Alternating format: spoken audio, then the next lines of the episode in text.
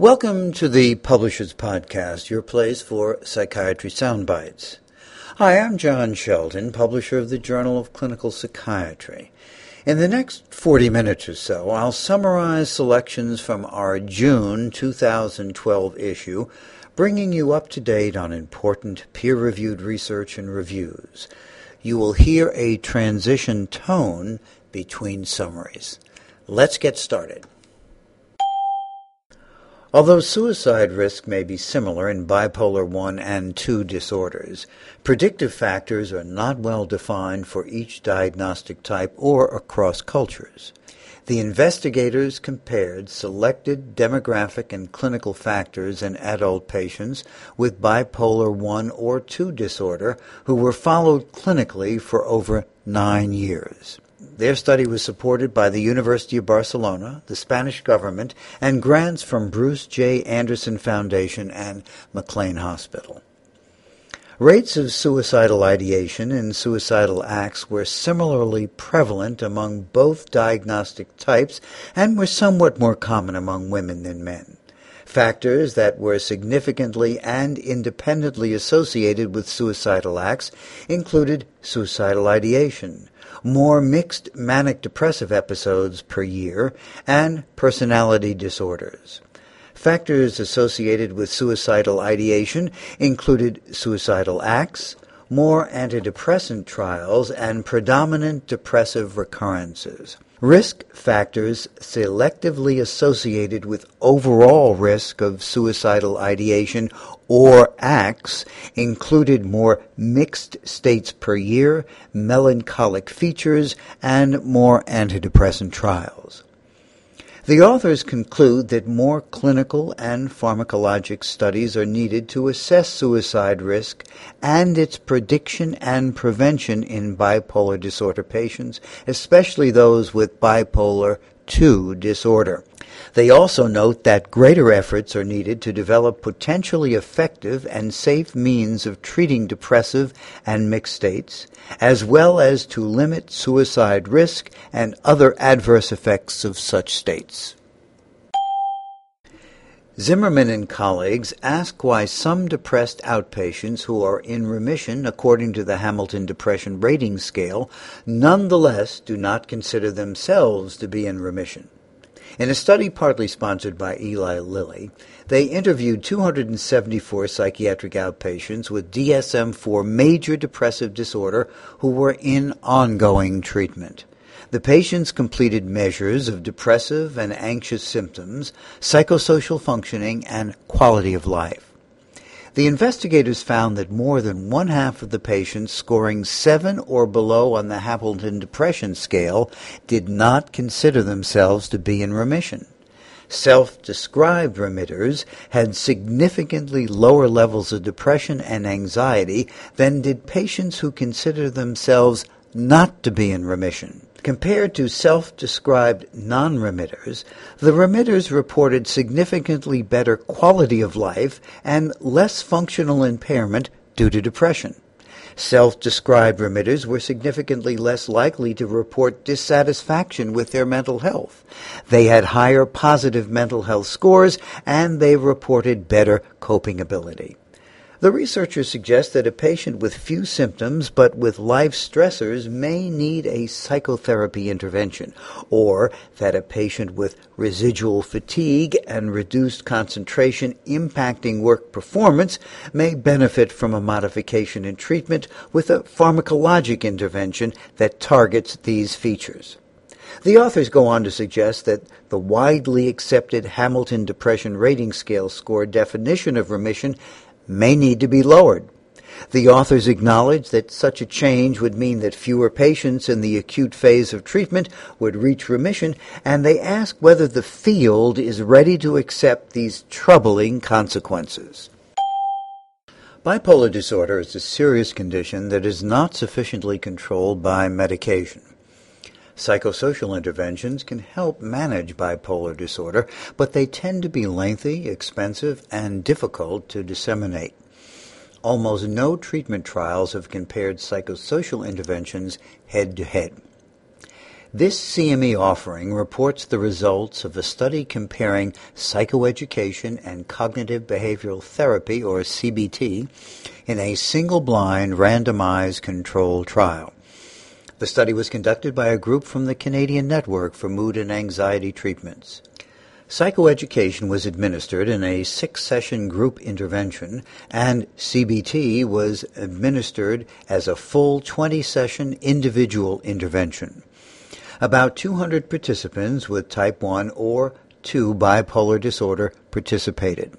The authors looked at symptom course and morbidity prospectively over 72 weeks. Results showed that both treatments reduced symptoms and the likelihood of relapse.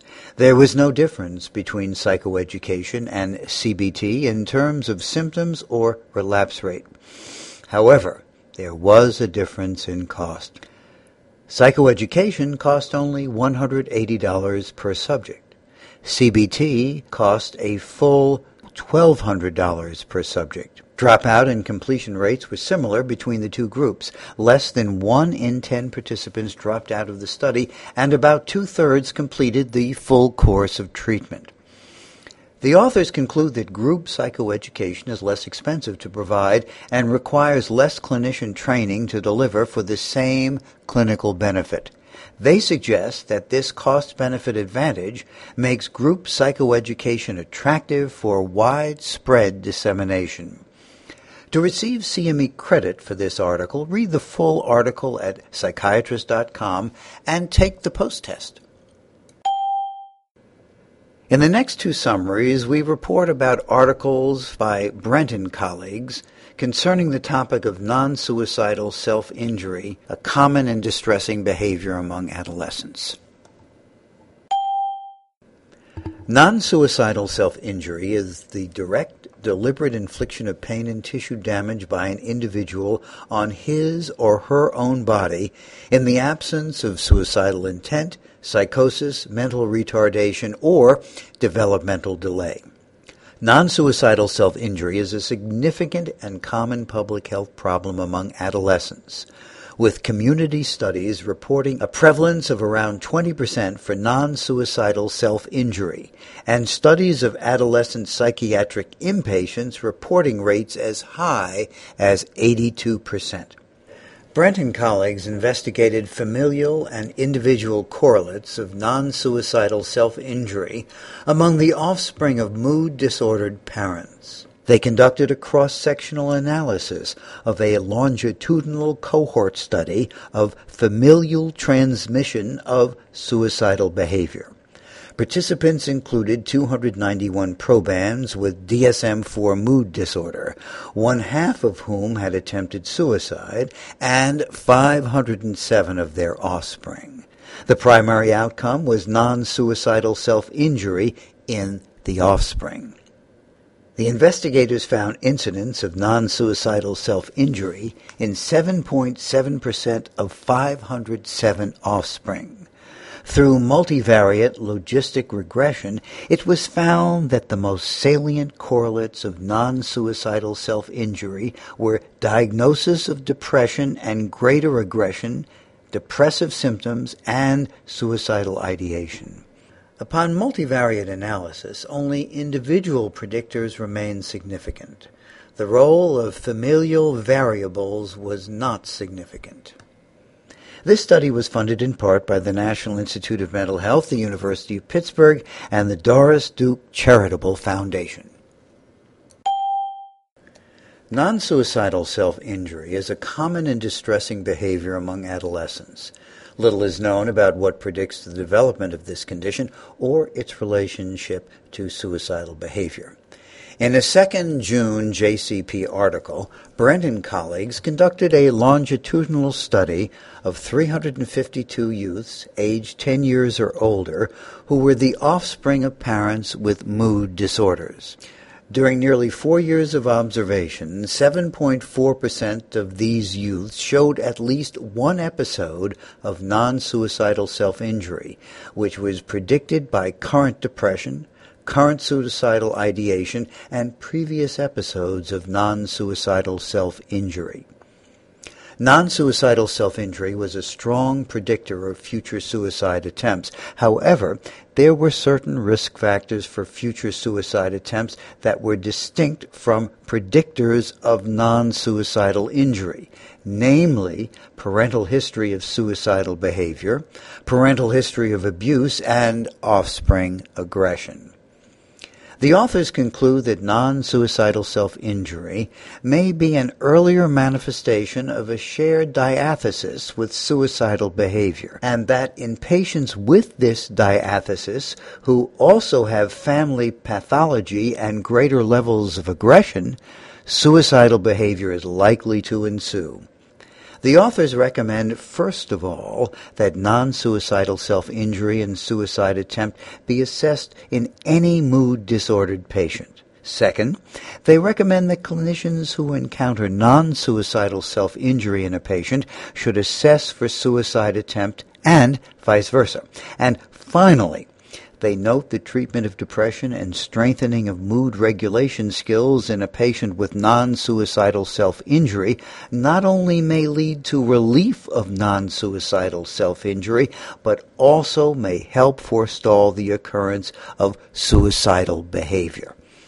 This study was funded in part by the National Institute of Mental Health, the University of Pittsburgh, and the Doris Duke Charitable Foundation.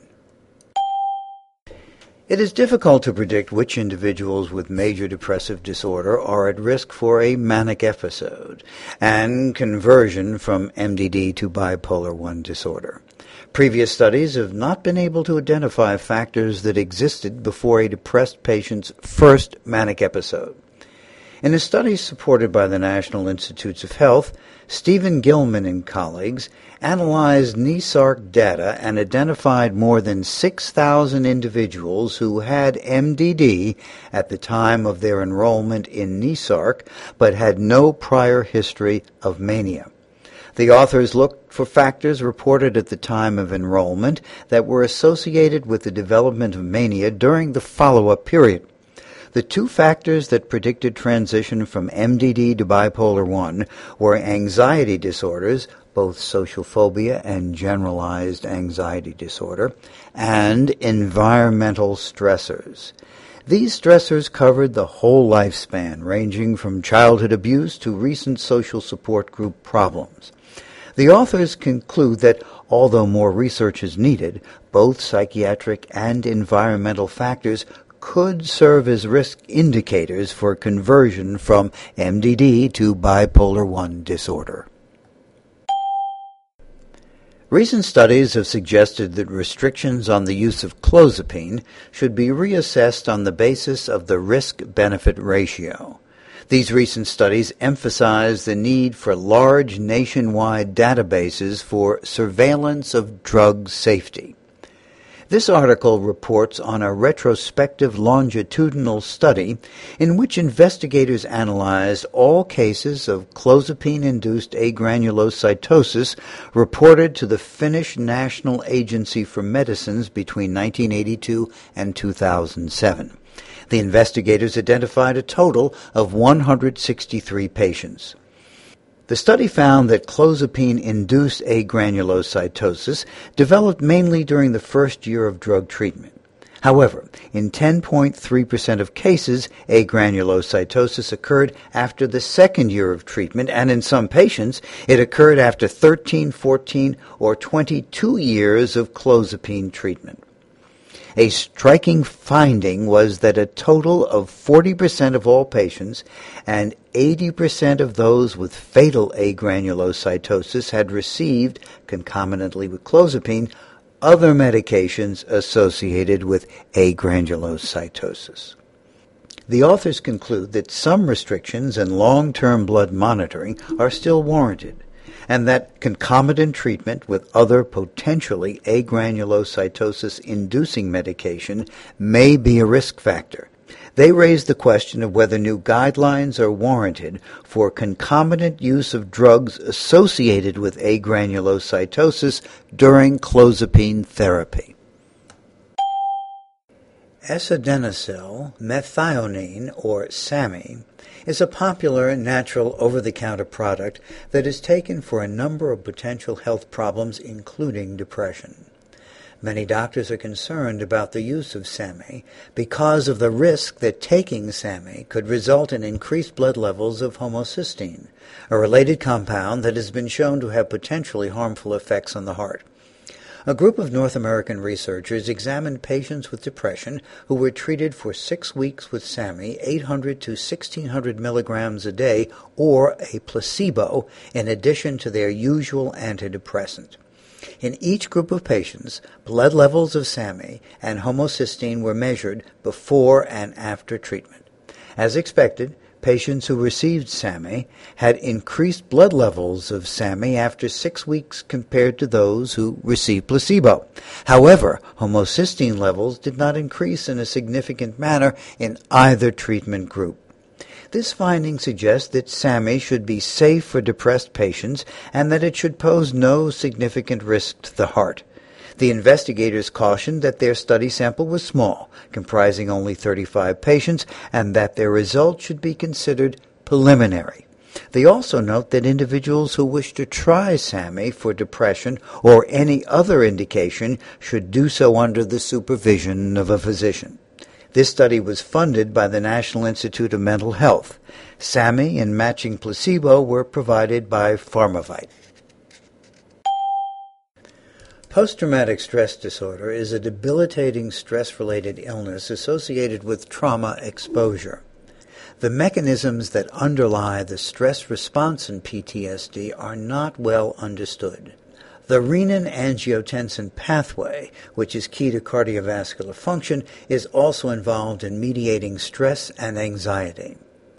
In this study, the authors analyzed the association between active treatment with blood pressure medications, including angiotensin converting inhibitors or angiotensin receptor blockers, and PTSD symptom severity within a highly traumatized civilian medical population. The study sample was recruited from outpatients at Atlanta's Grady Memorial Hospital from 2006 to 2010. A significant association was found between the presence of angiotensin related medication and decreased PTSD symptoms. There was an approximately 25% decrease in PTSD symptoms in patients taking angiotensin related medication but there were no differences among subjects taking other blood pressure medications, including beta blockers, calcium channel blockers, and diuretics. These data provide the first clinical evidence supporting a role for the renin-angiotensin system in the regulation of stress response in patients with PTSD. The authors conclude that further studies should examine whether available medications targeting this pathway should be considered for future treatment of and potential protection against PTSD symptoms. Two areas of concern have recently surfaced regarding schizophrenia trials. First, over time, placebo response in these trials has increased while treatment effect has decreased. Second, trials are increasingly being conducted outside North America and the implications are unclear. To investigate these areas of concern, a group from the Food and Drug Administration looked at differences in efficacy findings from trials submitted to the FDA in support of new drug applications from 1991 to 2008. The investigators analyzed aggregated trial level data from 21 North American and 11 multi regional randomized controlled trials. The amount of change from baseline for the positive and negative syndrome scale was the primary outcome of interest. In multi-regional trials, the placebo and drug responses were generally larger than in the North American trials, but the placebo subtracted treatment effects were similar. North American trials showed a rising placebo response and a diminishing treatment effect over time. Body weight and BMI were higher in North American trials, with treatment effects decreasing as body weight increased. In addition, the trial success rates declined slightly over time, even though the sample sizes increased. Substance use disorders and depressive symptoms often co occur. When this happens, it is important to determine whether the depressive symptoms are due to the substance use or should be treated like symptoms of MDD. A group supported by the National Institutes of Health used data from a large epidemiologic study of U.S. adults to compare three groups people with MDD and no substance use disorder, people with comorbid MDD and substance use disorder, and people with substance induced mood disorder. The lifetime prevalence of MDD with no substance use disorder was 7%. The prevalence of MDD plus a substance use disorder was 6%, and the prevalence of substance induced mood disorder was less than 1%. Risk factors for MDD were more common among those who had MDD plus substance use disorder and among those with substance induced mood disorder than among those with MDD with no substance use disorder. Individuals with substance induced mood disorder were less likely to receive medication than those in the other two groups, but were more likely to use alcohol and drugs to relieve their depressive symptoms. The main conclusions were one, that comorbidity with a substance use disorder increases the severity of MDD, and two, that the similarities in comorbidity and risk factors between substance induced mood disorder and MDD with substance use disorder suggest that the two conditions might be the same and thus require the same treatment. Research has shown that patients with bipolar disorder have elevated rates of serious medical problems. Feldman and colleagues studied a group of bipolar patients to determine what percentage of patients had co occurring medical problems and to find out how many of these patients were unaware of their medical problems. The sample was made up of bipolar patients who had consented to participate in one of two double blind drug trials. The patients had already passed two phases of screening in which they confirmed that they had no serious or untreated medical conditions.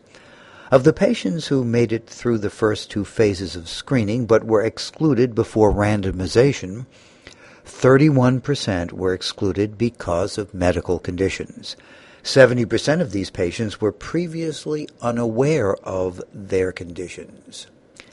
These results suggest that bipolar patients may not only have high rates of medical problems, but also may be unaware of these problems. Therefore, co occurring medical conditions may be a more serious issue in the bipolar community than previously realized. The authors suggest that physicians should include extra screening for medical problems in bipolar patients, even when the patients do not report problems. In this study, the aim was to identify genetic variants that might predict response to treatment with olanzapine fluoxetine combination in patients who were in a treatment resistant major depressive episode and were not responsive to fluoxetine monotherapy. Patients with MDD received open label fluoxetine treatment for eight weeks. Non-responders to fluoxetine were then randomized to double-blind treatment in one of three drug groups. Olanzapine fluoxetine combination, fluoxetine monotherapy, or olanzapine monotherapy. For each treatment group in the double-blind phase, associations were examined between treatment improvement and a priori selected candidate gene single nucleotide polymorphisms. The results show that an intronic single nucleotide polymorphism in the norepinephrine transporter was significantly associated with improvement during treatment with the olanzapine fluoxetine combination. This polymorphism was not associated with improvement in the other treatment groups a number of polymorphisms of the norepinephrine transporter were nominally associated with improvement in opposite directions with olanzapine fluoxetine combination versus continued fluoxetine monotherapy.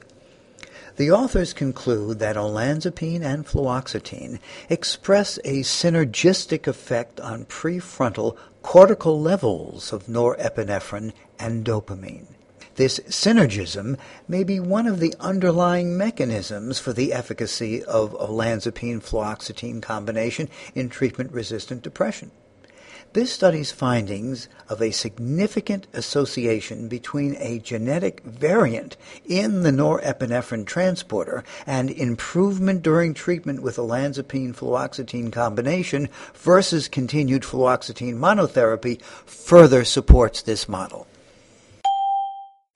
Can enhancement of N-methyl D-aspartate or NMDA activity benefit patients with schizophrenia? Some researchers have suggested that it might.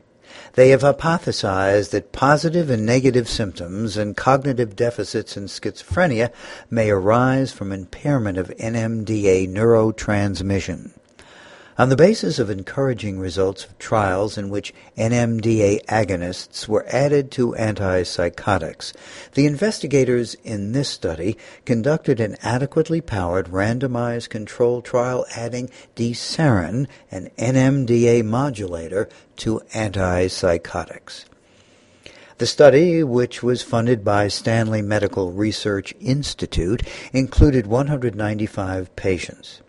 For 16 weeks, the patients received double-blind treatment of placebo or D-serine as an add-on treatment to antipsychotics. Subjects had DSM-4 diagnosed schizophrenia or schizoaffective disorder and were inpatients or outpatients stabilized on antipsychotics with persistent negative symptoms. The primary outcome measures were changes in negative symptoms and cognition. The results indicated that no significant differences were observed between the D-serine and placebo groups. D-serine was found to be well tolerated. Although the study did not find a significant difference between drug and placebo, the authors note that the results were limited by a relatively large placebo response and somewhat lower achieved doses than in prior studies. They envisage that ongoing studies with a higher dose of D-serine and with other glutamatergic treatments may provide additional opportunities to test predictions of NMDA models of schizophrenia. Predicting future suicide attempts is a major challenge for physicians. The Sad Person Scale was introduced almost 30 years ago as a way of assessing suicide risk and since has become a popular tool used worldwide. The scale is a mnemonic of 10 potential suicide risk factors and gives a total score based on the sum of risk factors present, each scored with one point. In this study, Bolton and colleagues present the first evaluation of the SAD person scale in predicting future suicide attempts among individuals presenting for psychiatric services in the emergency department. Over 4,000 patients were assessed and followed for over two years to see whether their initial SAD person score could predict a future suicide attempt. The results showed that the sad person scale did not predict future suicide attempts better than chance. Only five of the scale items were found to be linked with suicide attempts, and a scale composed of just these five items outperformed the original scale. However, no matter how the scale was modified, it could not assess risk of suicide attempt at an acceptable level.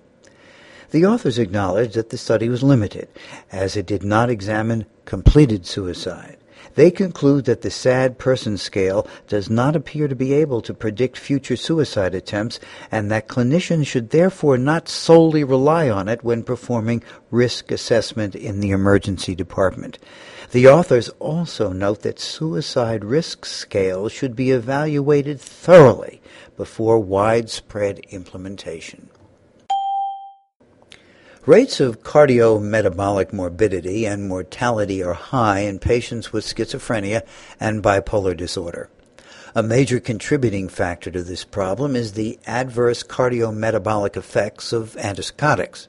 It is therefore important that clinicians be fully informed of therapeutic options with the lowest likelihood of increasing cardiometabolic risk.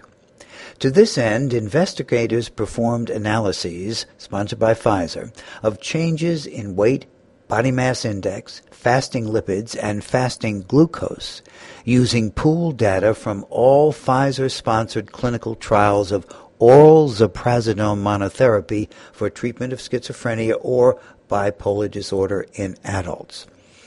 Data were analyzed separately for randomized controlled trials.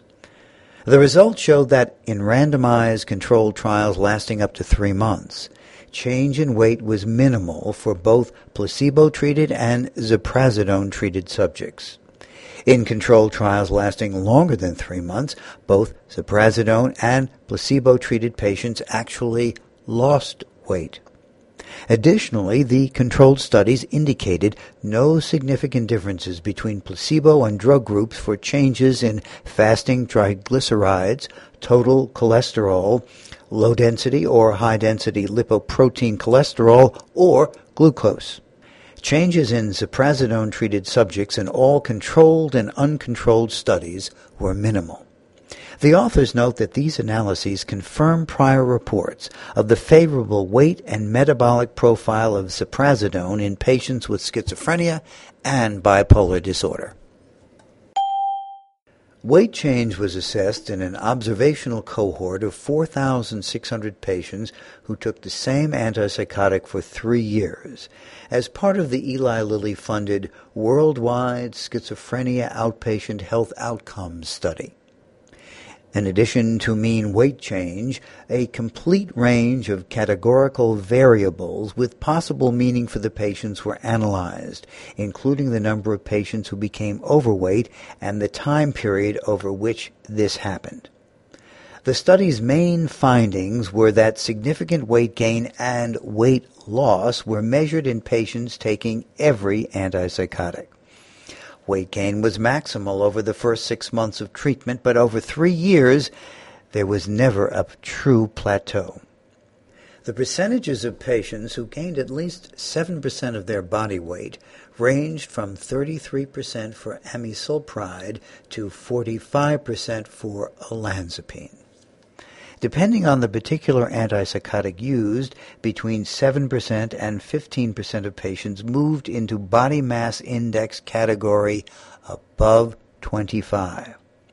The authors conclude that weight gain is thus common with all antipsychotics studied and seems always to be incremental over time. For patients, they point out that weight management may be helpful with any antipsychotic use and needs to be initiated early and extend long term. The abnormal body perception and attitudes of anorexia nervosa patients make this disorder difficult to manage. Although non-pharmacologic treatments are the standard of care, these strategies often fail to achieve body weight goals. Antipsychotics, particularly second generation antipsychotics, have been used off label to treat anorexia nervosa because of the association of these drugs with weight gain. A recent meta analysis looked at randomized controlled trials of antipsychotics and anorexia nervosa as compared to placebo or treatment as usual. The analysis included 221 patients in eight studies that lasted between 7 and 12 weeks. Patients received olanzapine, quetiapine, risperidone, pimozide, sulpiride, placebo, or usual care. patients receiving antipsychotics did not increase their weight or their body mass index significantly more than those in the comparator groups.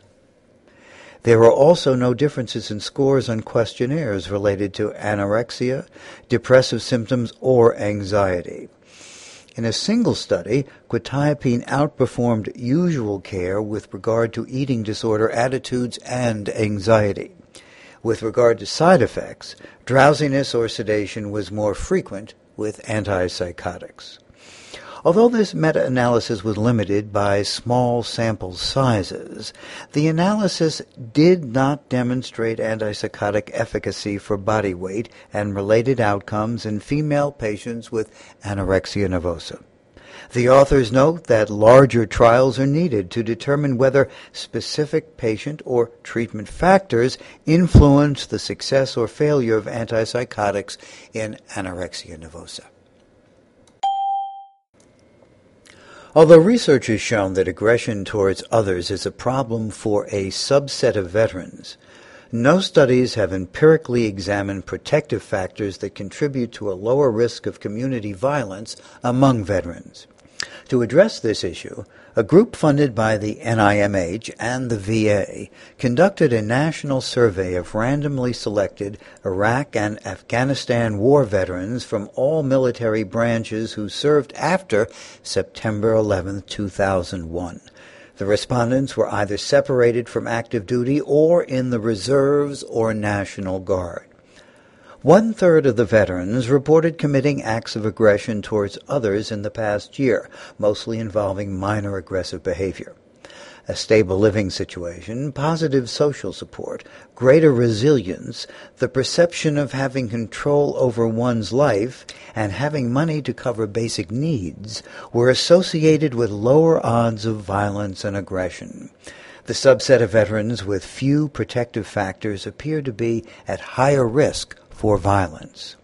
The authors conclude that identification of protective factors could help clinicians to assess veterans' risk of violence using an evidence-based and patient-centered approach. Rehabilitation focused on improving psychosocial functioning and well-being could help reduce the risk of violence in veterans.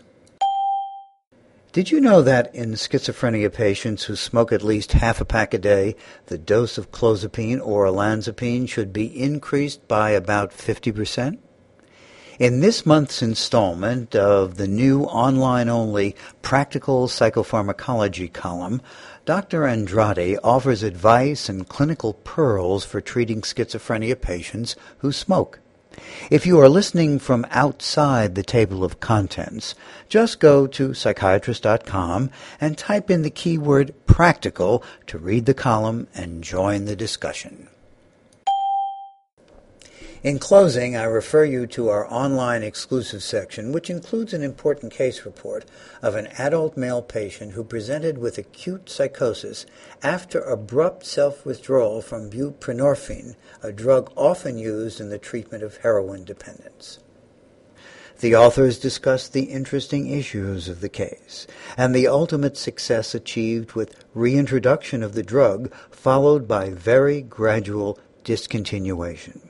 Also, be sure to read this month's book reviews and participate in the interactive activities from our CME Institute. Join us online for all this and much, much more from the June issue of the Journal of Clinical Psychiatry. Thanks for listening. This is John Shelton signing off.